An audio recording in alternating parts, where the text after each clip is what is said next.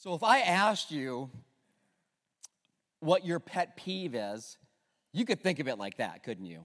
Like the one thing that really bothers you, like it takes you backward in your walk with Jesus. Uh, I get the privilege of picking up uh, Jake and a friend from school every week, and Wednesday I pick him up, and immediately Jake gets in the car and he's like, Dad, stop. And he goes, That's a, my biggest pet peeve. And what I was doing is, um, ever since I got a crown on the back of my tooth here, ever since I got that like a year and a half ago, when I chew gum on that side, I can make it crack. So I can make this popping sound. He hates it. And I use it to my advantage. So when, like when Jake's not listening, I'll be like, I'll pull out a stick of gum. I'm like, Jake. He's like, oh yeah. So anyway, that's just good parenting. But you have pet peeves, things that bother you, like the cracking of the gum bothers Jake. I've told you some of mine. People that spoil the end of a movie that they've seen and I haven't seen. Oh my gosh.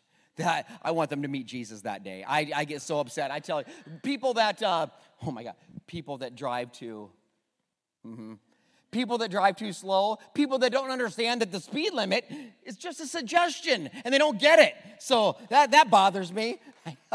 you got excited about that. I like you. So, um, but one of my biggest pet peeves is, is a, is a, a subject that we're going to focus on for about a month excuses. See, I hate when people make excuses, and sometimes I do that. And sometimes you maybe do that. But people that make excuses, like the series is called No Excuses because we can either make excuses or we can make a difference. We just can't do both. And that's why I'm so excited about this series. But if we're honest, and by the way, an excuse, many times we'll disguise it as a reason, don't we? Like the reason I can't help you move on Saturday, I got I got a thing going on, you know. The reason I can't, the reason I won't, the, the, the reason, oh, here's one the reason I can't go to church, right? You ever said that? Don't lie, you're in church. I mean, I have. There was a long season in my life that I didn't go to church. Not because I was mad, not because of, just because I didn't think it was necessary. I didn't find it valuable. I didn't think it really mattered or it made a difference in my life. And I had the excuses, let me tell you, and maybe you can relate to them. It's like, oh, can't go. Sunday's my only day off. Not gonna do it. Or, oh, they're gonna talk about money. They just want my money or there's just a bunch of hypocrites at church. That's all they are. It's just, it's just too far. I'm just too tired. It's just too early. Or the, the one of the biggest excuses that I would use, maybe you have too, is I'm good. Yeah, I, me and Jesus, we're good. I don't, I don't need to go to church to be a Christian. And while technically that's a fact, but here's the thing with me anyway. When I when I went to a church where I met Jesus and he met me, and I started to get into scripture and I started reading about what the church really was because it wasn't what I thought it was. Like it wasn't just like this place or this steeple or or just a certain stigma, but it was it was the the body of Christ. I started to learn that. And then I learned it wasn't just the body of Christ, but it was the bride of Christ. And then I learned it was the only thing that Jesus said he would build. And, then I found out that it was God's primary plan to, to reach his people for the kingdom of God. See, when God started to show me that, and I think when God shows you that, we won't look for excuses to get out of going to church, but we will find every reason to run to the church and watch what God does. It, it changed me. Oh, I made excuses. And, and when you hear about a series called No Excuses, it's so easy to think about somebody else, isn't it? It's like, oh my gosh, yeah, I'm glad so and so was here. I wish so and so was here. I sure hope so and so listens to the message. I need to send this to so and so, right? We think about our kids or our spouse or a coworker or a boss that, that makes excuses. But what if, what if it's also for you? Turn to your neighbor and say, It's for me. Just tell your neighbor, It's for me. If you're watching online, are you saying it? I hope you are. If you're watching online, type in the comments, It's for me. See, it's for you. Because what if, and this is the big what if, I wrote it down. What if your excuses and my excuses are the very thing holding us back from what God has for us? You're going to see it in the Word of God. It's actually all over in it, and that's why I'm so excited about this series. But what if? Because every time that we make an excuse, you and me, every time that we have a reason that we can't go there or that we won't go there. Every time, what we're doing, don't miss this. What we're doing is we are we are creating an invisible barrier. I'll say it a different way. we are constructing a stop sign that isn't even there. It's not even real. Like, like a couple years ago, Ava, you maybe don't remember this. What you and I were driving. I took my life in your hands when you were we were practicing your, your driving, and uh, you, you, got to an intersection, and she stopped. And that, you would think that's a great thing, but it wasn't a great thing because there was no signs and there was no cars. And I said, Ava, you don't need to stop. Like this is, well, it'll take us a long time to get home, Ava, if you stop at every intersection. So you don't want to do that. But she'd created a stop sign in her head. And some of us, you and me, this is what you've done and you don't even know it. Like you, you, you've, you, you've stopped God's plan in your life. You, you, you're trying to stop God from doing what he wants to do because you've created excuses or reasons in your head. Lies, you could say, right?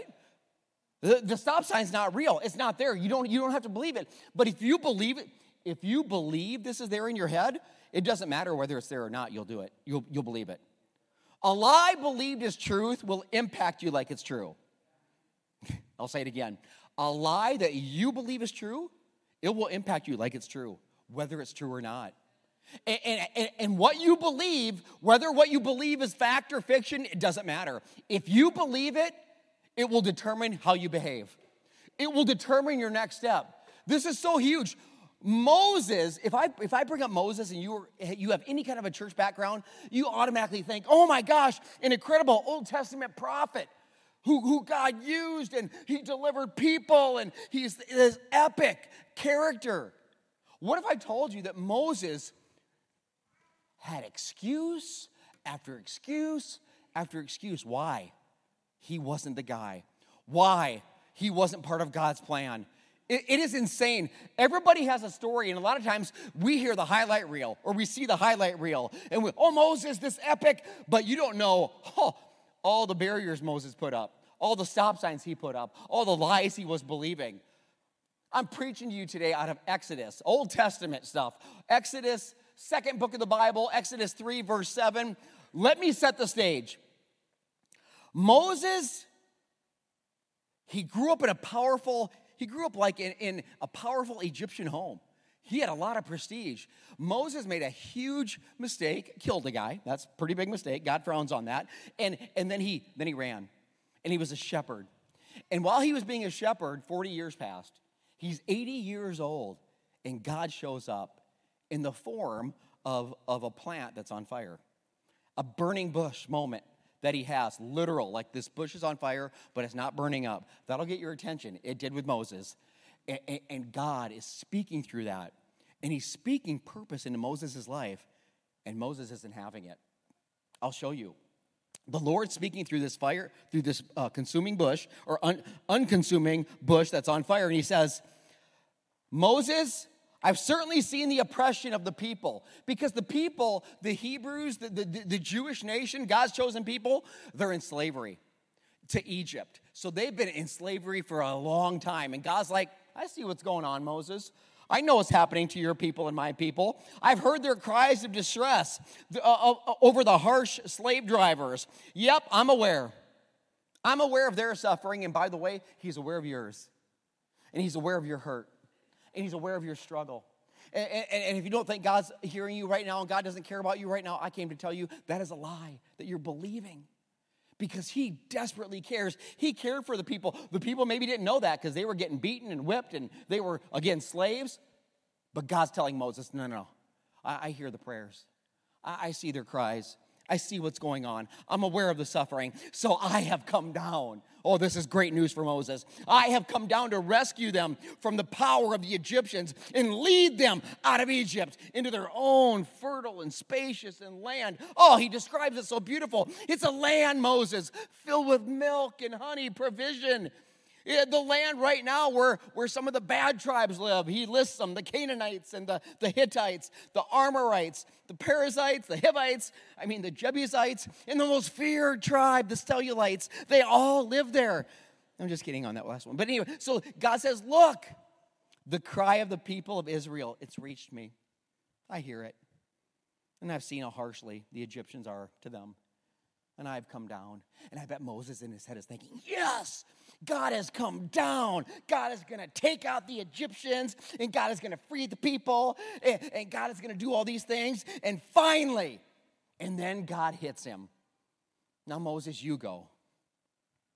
You go. You go. I'm sending you to Pharaoh. Pharaoh's like the king of Egypt. I'm sending you to Pharaoh. You must lead the people. Must. You must lead the people out of Egypt. You know what Moses did? He built one of these. And he said, God, you need to stop right there. You need to stop right there and listen to what he says. this is crazy basically, you, you, I almost could think about what Moses is thinking. He'll say it in a second, but I can't imagine what he's thinking. Me? Mm-mm. Me, Moses, or, or God? You, you, got the wrong guy, right? Uh, like, like God, you don't need me. Like you can do it, and God's like, yeah, Moses, I know I can do it, but I'm choosing you. See, God chooses you. He doesn't need us to do anything for him but He chooses us. This is what's crazy, church. When you're the church, He chooses you. To, to, you're His plan to reach His people. You're His plan to, to live out His purpose. To, to, to, to accomplish what he wants to accomplish. That's so crazy. But Moses didn't just think those things, he said it. But Moses says to God, Who am I to appear before Pharaoh? I mean, who am I? Who am I to lead the people out of Israel into Egypt? So, in other words, Moses' first excuse I don't have what it takes. I, I don't have what it takes, God. And many of you, you, you know you're there, you've been there, you might be there. I don't have it. Like God, I used to be powerful. Remember, I was part of the Egyptian tribe and I was Hebrew, but they raised me up into power. I had the power, I had the platform, I had everything. But I jacked that up, God. I messed it up bad. And now I'm God, I'm a failure. How many of you are describing yourself that way right now? So many people uh, see, failure is not a person, it's an event.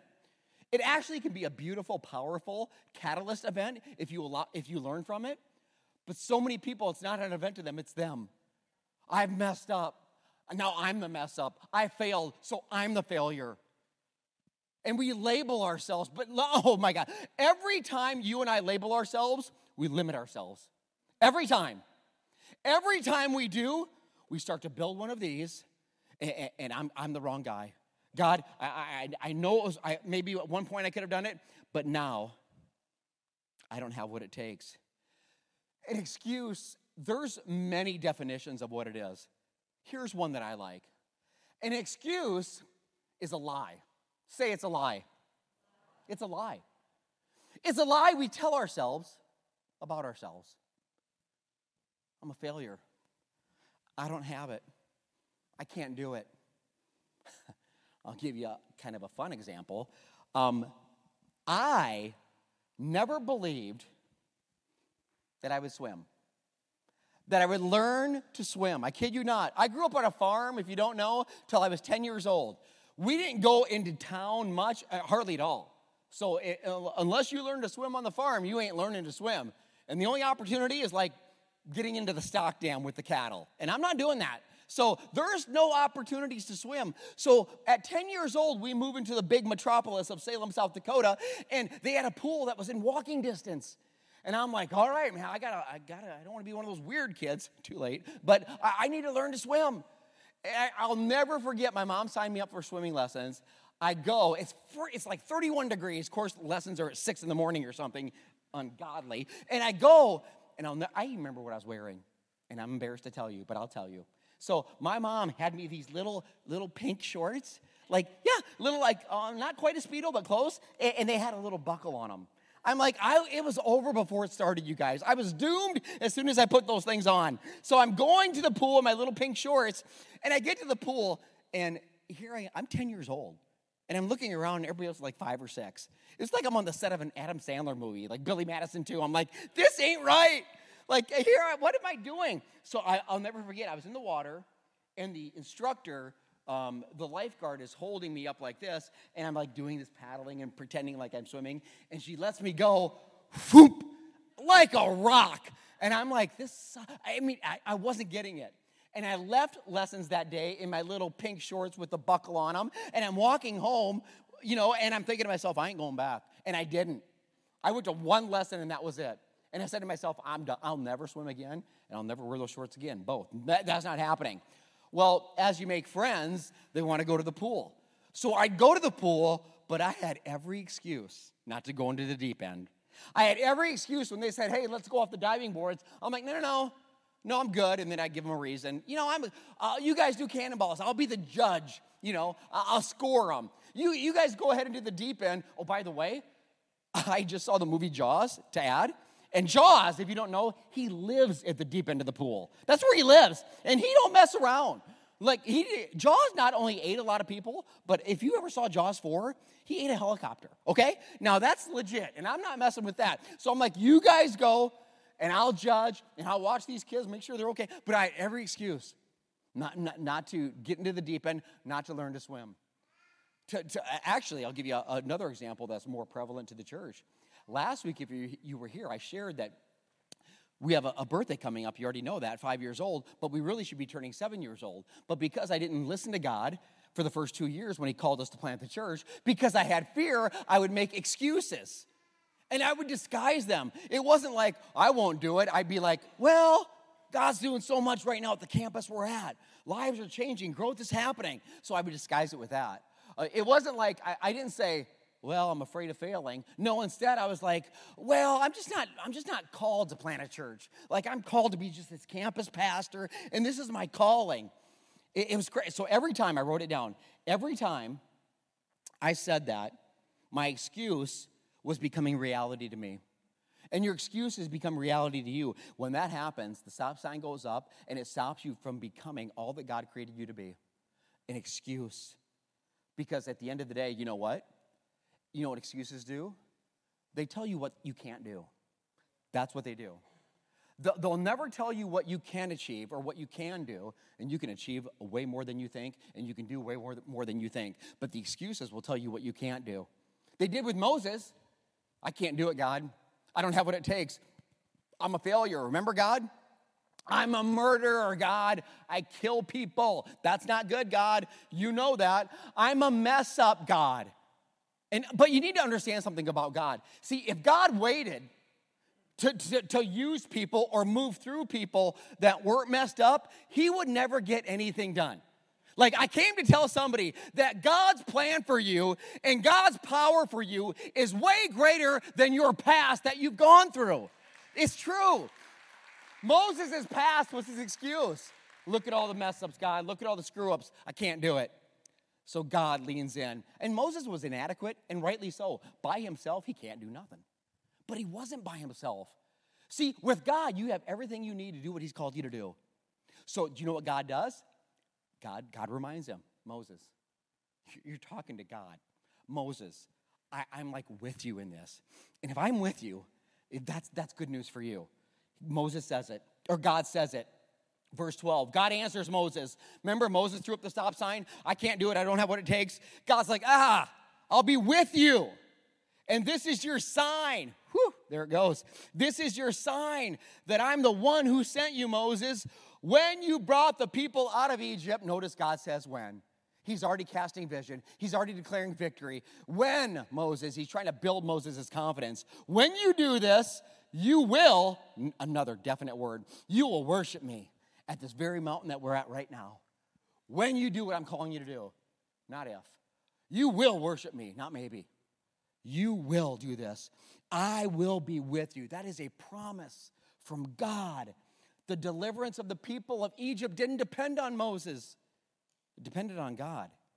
God's ability, God's plan. Moses, God, when we understand that, we say something a lot, but I, I wonder if we really believe it. Where God guides, God provides. We forget, we, we say it, but sometimes we don't, we don't believe it. It's something Christians say. Sounds good. And it might be true for you or you. Ain't true for me, but I'll say it because it sounds. Where God guides, God, God desperately wanted Moses to get this. So God leans into Moses and says, I'm with you. I'm with you. The, the, the God of Abraham, Isaac, and Jacob is with you. And, and now we're thinking, okay, God, for one thing, God is speaking through him through, like, if you go home today and your plant lights itself on fire and starts talking to you, I mean, you'd probably listen. I mean, Moses, he, so we're, we're like, Moses certainly gets it now. Moses will certainly step into the purpose now. Moses will certainly grab the helm and lead the people out of Egypt now. You know what Moses does? He builds another one. He constructs another one. It ain't real, but it's real to Moses. And if it's real to Moses, it might as well be real because he'll act as if, as if it is. Excuse number two Moses says, Remember, God said, when you go, listen to the very first word Moses says, already questioning, if. God just said when, Moses, but now you're saying if. If I go to the people of Israel and tell them, the God of your ancestors has sent me to you, I mean, they're to ask me questions, God. They're going to say, well, what's his name? Uh, what do I tell them? Now, under, that might seem weird to you, but the, the, the, the people were worshiping all kinds of gods, including the Jews. I mean, they had gods that they would make up, and they were real to the people. They, they, they, weren't real gods, by the way. Molech, not a real god. Baal, not a real god. You know why they're listed in the Word of God? Because they were real to the people. And if they're real to the people, they'll act accordingly. So, so because there's so many gods people are worshiping, Moses is like, who do I tell him? What do I tell him? Uh, uh you know what, God? One second here. I got to build something. And he builds it. And basically, what he's remember, remember the first excuse? I don't have what it takes. What's the second excuse? Here's what it is I don't know enough. I, I don't, I, I'm not smart enough. Oh, by the way, I got to add something. The first excuse, I don't have what it takes, that wasn't the real excuse. Oh, we'll get to the real reason behind Moses not wanting to go, but that wasn't it. And by the way, the second excuse, I don't know enough, that's not the real reason. Remember, it's just a, it's just a fake reason. It's just, it's just something that Moses contrived in his head. And he's going to go with it. I don't have what it takes. And, and so we'll go with it for now, but that's not the real reason. We'll get to the real reason. So Moses is going with, I'm not smart enough. Uh, God, they're going to ask me questions. I mean, the Israelites are going to ask questions and I'm not going to know the answer. And isn't that our biggest fear, like as people? You remember the days you were in school and you didn't do the lesson? You didn't do the homework, and all of a sudden the teacher starts like calling on people randomly to answer the questions, and you're looking at a sheet of paper, or was this just me? I don't know. But you're looking at a sheet of paper and you got blanks, and you're like, oh, you get real religious. Oh, God, please in the name of Jesus, please don't let her call on me. Please don't let him call on me. And you know what's going to happen. You're getting called on. In the first grade, when Mrs. Hopt called on me, and she got me at my weakest moment, at my weakest subject. Like directions, I've always struggled with. I probably, maybe always will. I don't know. I can Don't you hate when you ask for directions? People start using these big words like south and east. I'm like, seriously, just point, you know? Now, I don't need any like homework, geography homework. I mean, sucks. But anyway, so, so Mrs. Hopt, I'm sitting there as a little first grader, just innocent as all get out, Catholic grade school. Can you picture me in my red sweater, my white shirt, my blue pants? And I'm sitting there, and Mrs. Hopt says, Monty, uh, could you stand up and face north? And I was thinking to myself, no, I can't do any of what you're saying. I cannot. So I remember it was slow motion, you guys, and I'm sitting and I slowly stand. I, it, maybe it wasn't slow motion, but to me it was. And I'm standing there, and I'm, I'm, just, I'm just like, oh my God, I don't know what to do. I don't know which way is north. And as I'm sitting there, like thinking about which way to turn, all of a sudden Mrs. Hopp says, "Great job." And I was like, "What?" She goes, "She goes, you're facing north." I, I, it turns out I already was facing north. Oh, that's the first time God became real to me. I was like, "Yes, I nailed it." I was like, wow, it was, so we get nervous. But what's worse, what, here's what's worse than not having the answer. What's worse to me is people that always have to have the answer, even though they don't have the answer. They always have to have something to say. And I'm like, I always tell the leaders that I get to lead, I always say, if you don't know the answer, don't pretend you do. God, say you don't know, but say, I'll find out. I don't know, but I'll find out. Say, I don't know, but I'll find out. That's what we say. Um, it was so funny. Uh, uh, you, the queen passed away. You all know this a few weeks ago. And uh, Jake and a friend were hanging out, and they were having a conversation. And his friend was like, Oh, the queen died today. And we're like, Yeah, the queen died. He said, Yep, they knew the day. They, it's been all planned out, like the day she was going to die. And I was like, I'm, I'm, not saying anything. I'm just letting them talk. I'm listening. This, I'm like, this is going to be good. So he's like, yeah, it's planned out. And they knew years, like decades ago, she would die on that day. And Jake's like talking to him. And Jake's like, so, so like they killed her? And, and his friend says, well, yeah, they put her down. And then, and then I had to say, I had to say, I said, like a dog? He's like, yep. I was like, oh boy, this is really getting crazy. Uh, so, and then he said, it's Operation London Bridge. And I was like, ooh, that sounds pretty good. And I look at Jake, I'm like, so we go home and we, we didn't say anything. We went home and we Googled Operation London Bridge. It's a real thing. Like I was surprised to read it, but it wasn't the fact that they're going to plan a day where she's she dies. It's the plan after she died, what they would do. So it's never a dull moment at the Gannon household. So it's interesting. But eh, Moses, oh, by the way, if you had all the answers, you wouldn't need God. Understand that too. If you had all the answers, you wouldn't need God. God's response, or Moses' response, or excuse me, God's response is where we're at. Remember what Moses said? I don't know. I'm, I'm, I'm too dumb, God. I, I'm, I don't have the answers. And God's like, Moses, you're wondering what, who to tell him I am? Just tell him, t- tell him I am who I am. And I'm sure Moses is like, what? I am who I am? Yep, say this to the people of Israel. I am sent me to you.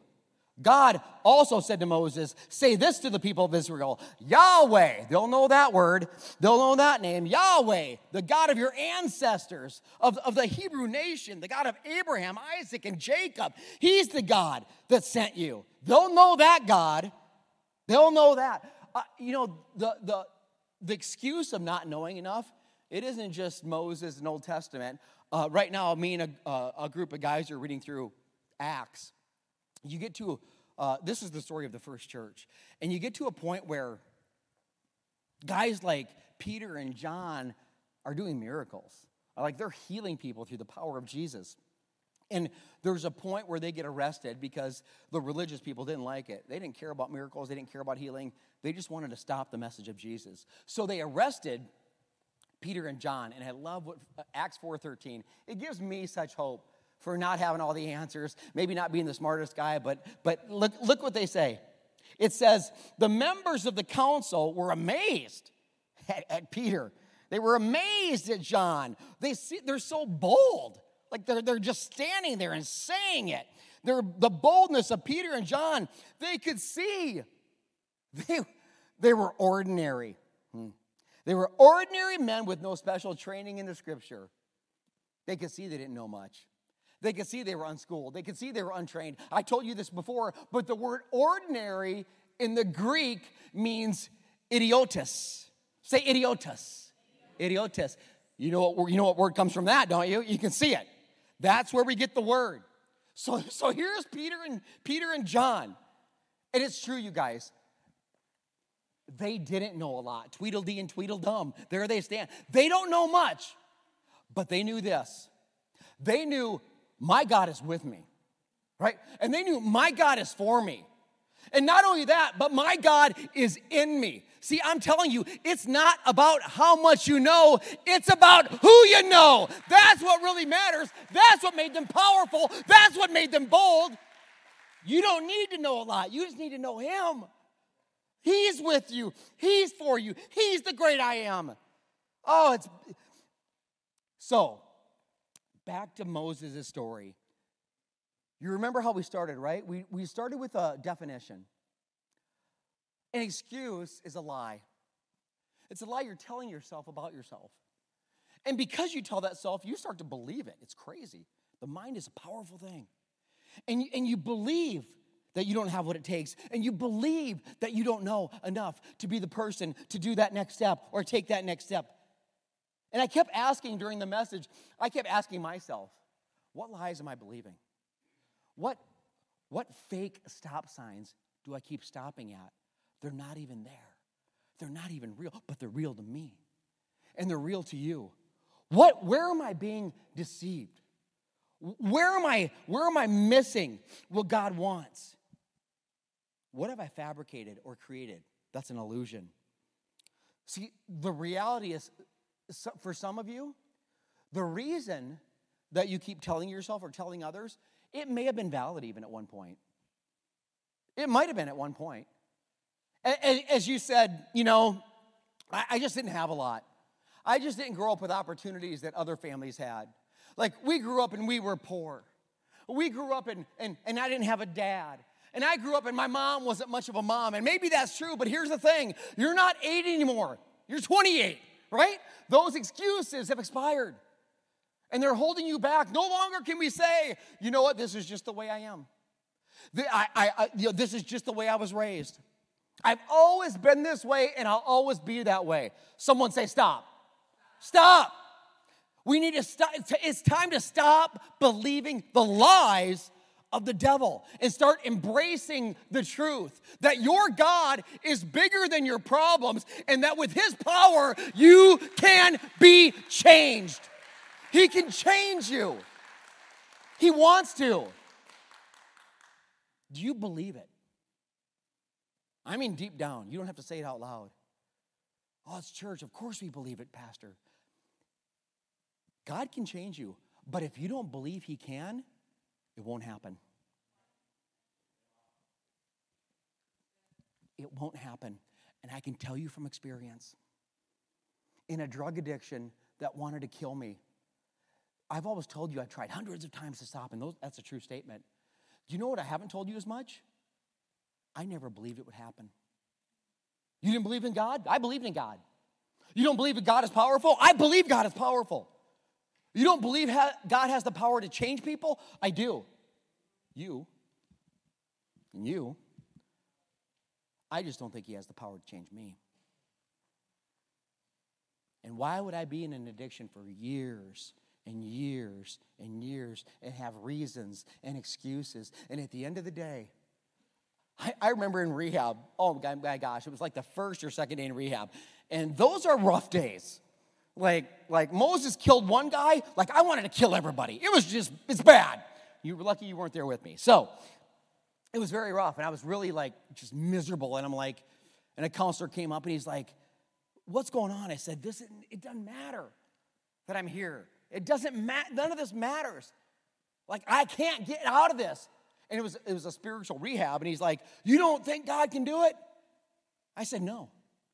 And he said, The God that makes the sunset and the sunrise, he can do that, but he can't change you. I said, That's right. And he, he knew I was in, uh, he knew he wasn't going to win that argument, so he left, and, and God had to do a work. And it took time, and it took prayer. It took m- miracle after miracle. And I find God finally started to convince me maybe, maybe He can change me. Maybe He can help me stop. Maybe there is hope. Maybe there's a way out of the pit. Maybe there's a way out of the mess. And I started to use the word maybe. And maybe that's where some of you need to start. Maybe you're not all in, like, yeah, but you're like, maybe. Maybe there's hope in this relationship. Maybe there's hope in that calling that I've given up on. Maybe God has that power that I haven't believed He had. Because if you don't believe He has it, it won't happen. It is a fact. I've lived it. The mind is such a powerful thing.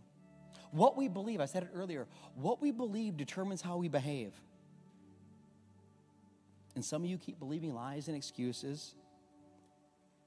And if it's in your head, I'm telling you, that's if the enemy wins the battle in your head, he's won it, automatically. It's why I own I, I, one of my favorite scriptures is Romans 12 2. God says, Don't be like everybody else. Stop being like other people. Most people are, are they're not living my way, but you're different, Meadows Church. Stop it. Stop copying what you see. Let me change you. And I'll do it by changing the what's here. I'll do it by changing the way you think. Why would God focus so much on the way we think? Because He knows that is where the battle is won and that is where the battle is lost. And you might be you might be thinking, I don't have, I don't make excuses. That's I don't do that. I don't come up with reasons. I own stuff. I get after stuff. The more you're convinced of that, the more you might be wrong. The devil's a deceiver. If you're being deceived, guess what? you don't know you're being deceived. That's why it's called deception. And if you don't think the mind is powerful,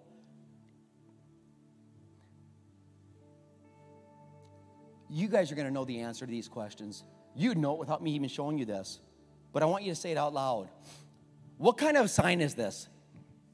Yeah, it's a stop sign. It says what? Stop. You see that? How many sides does a stop sign have? Eight. Some of you thought six, and that's okay. I thought that right away too, but it's eight. It's eight. You, you, you would know that if you thought about it even without seeing it. Your mind knows that. What color's a stop sign? It's red. See, you know that. If I wasn't holding a sign, you'd still know it. Let me ask you another question, okay? Watch this. What kind of a sign is that? Yield. You knew it right away. It's a yield sign. How many sides does a yield sign have? You already know it because it's in your head. You've seen them. What color's a yield sign? Yellow. They're, we know they're yellow. They've always been yellow. In fact, I'll show you a picture of a yield sign.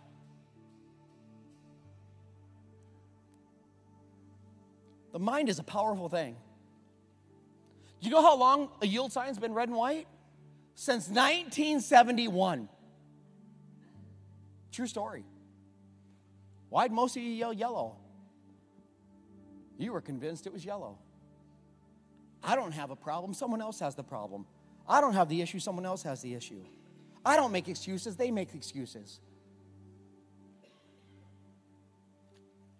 I can be the king of excuses. You can either make excuses or you can make a difference. You can't do both. Moses' story is going to continue with you and I next week. Oh, the reasons that he gave aren't the real reasons. We'll get to those next week. We'll get to that next week. But for today, oh, by the way, these things that you're building in your head, the stop signs that you've constructed that aren't real, do you know what's on the other side of these stop signs? You don't. Neither do I. And you never will if you don't take it down. I don't know what's behind, I don't know what's beyond them.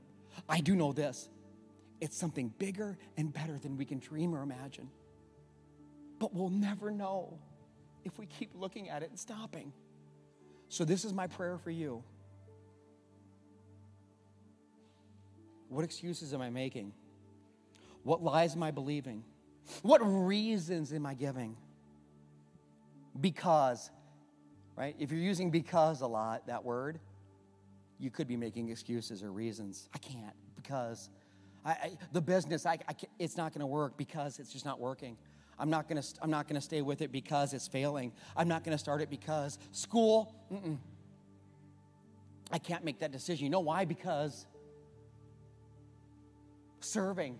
You see a lot of the dream team shirts that are on today, those people serve.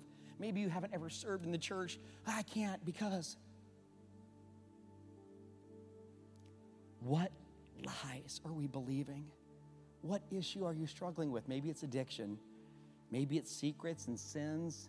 And you haven't gone there or told anybody. You know why I can't right now? Because uh, this other stuff's going on. It's not the right time. It'll never be the right time. You know what the right time is? There's note cards on your chairs. We're going to sing a worship song here in just a few minutes. And I want to give you space during that time, and even right now if you want. And these are confidential. You, you can put your name on it, but you, you don't have to. But I want you to get real with yourself. I don't want to just go to church, oh, I hear a great message, and then we go and what? No. The most important part is what you do. I really want you to get honest with yourself and with God right now as you pray. God, what stop signs have I created? What areas of my life am I making excuses? What areas of my life am I am I have I told lies to myself? Lies that I'm believing. Like I've convinced myself they're real.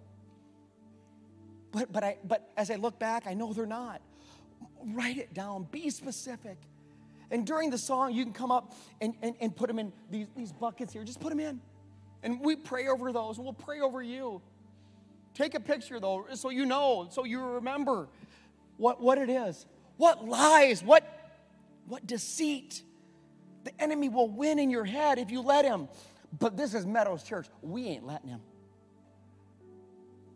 The gospel of Jesus, how you're saved and set free. Do you know how many people are believing lies? The lie that I would believe, I gotta, I gotta earn it, I gotta be good. That's what I believed it. Good people, they earn their way up to heaven, and bad people, they have no. Moses, you ain't got no chance. You kill the person, Moses. No chance. It's a lie. You know what the truth is? You're saved by God's grace through your faith when you believe in Jesus Christ. That's, that's the gospel. And then, and then you agree with that and you confess it to God God, I'm jacked up. God, I'm messed up. You already know it. And I need you. I need you to forgive me. And I'm repenting. I'm, I want, change my mind. That's what repent is. We think it's change behavior. You know what rep- the word means? It means change your mind. Because here's the thing God knows if he, if he can get you to change your mind, your behavior follows. That's why repentance is in the mind. It means I don't want to go there anymore. I don't want to do that anymore. I, don't want to. I don't want to talk that way anymore. I don't want to hurt people. I don't want to. I don't want to. Help me, God. I'm not good, and neither are you. Praise God. You. That's not the answer. The answer is God and His grace. But you have to have the faith to believe that Jesus Christ. And it's crazy that Jesus Christ is the Son of God. That He was born and He lived a perfect life because there had to be a perfect sacrifice for your sin and my sin. And Jesus, you got to believe it. It's non negotiable. He died on a cross, dead, crucified for something that we did. Because for sin, the wages for sin is death. Something's got to die before something can come to life. And Jesus says, I'll die. Love you so much. I'll die for you. I love you so much. But I've done these things. I'm a liar. I know, but I love you. I'll die for you and you got to believe that he died for you. But then, a lot of people died on a cross. You've got to believe that three days later, he did what he said. He predicted it over and over and over, and nobody would believe it. They didn't, no one was there at the tomb waiting for Jesus is going to come back to life. You ready, guys? No one was there. That tells you how many people believed on the third day he'll bring himself back to life. He did it. When you believe that, see, everything that I believe hinges on an empty tomb. Everything. And I'm telling somebody, when Jesus Christ walked out of the tomb, hope walked into your life, purpose walked into your life, salvation walked into your life, new life walked into your life. If you will believe it and receive it, God says, ask for forgiveness, He'll forgive you believe in the story of the death and the resurrection of Jesus, ask Him to come into you and make you new. Some of you have never, you've been, you lied to yourself. I've done that. I believe that. Why isn't your life changing? Why aren't you any different then? Something's amiss. Today is the day that you go all in and say, God, there's still things I have, I'm still doing stuff. I'm still thinking stuff. I need you, God, to change me. Ask Him, surrender to Him. Mark the decision on those connect cards so we can celebrate what God's doing. And if you're not that, put a prayer request down and let us pray for you that you'll get there. God wants to move in you, God wants to change you. Are you writing on your card? Are you praying to God? Look up here. I love you. Pastor, you don't even know me. I know. I know him and He's in love with you. So I love you. I've done horrible things in my life, embarrassing. And He died for me. And if He died for me,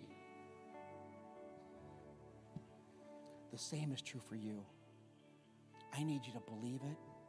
I need you to rip some stop signs down today and own it.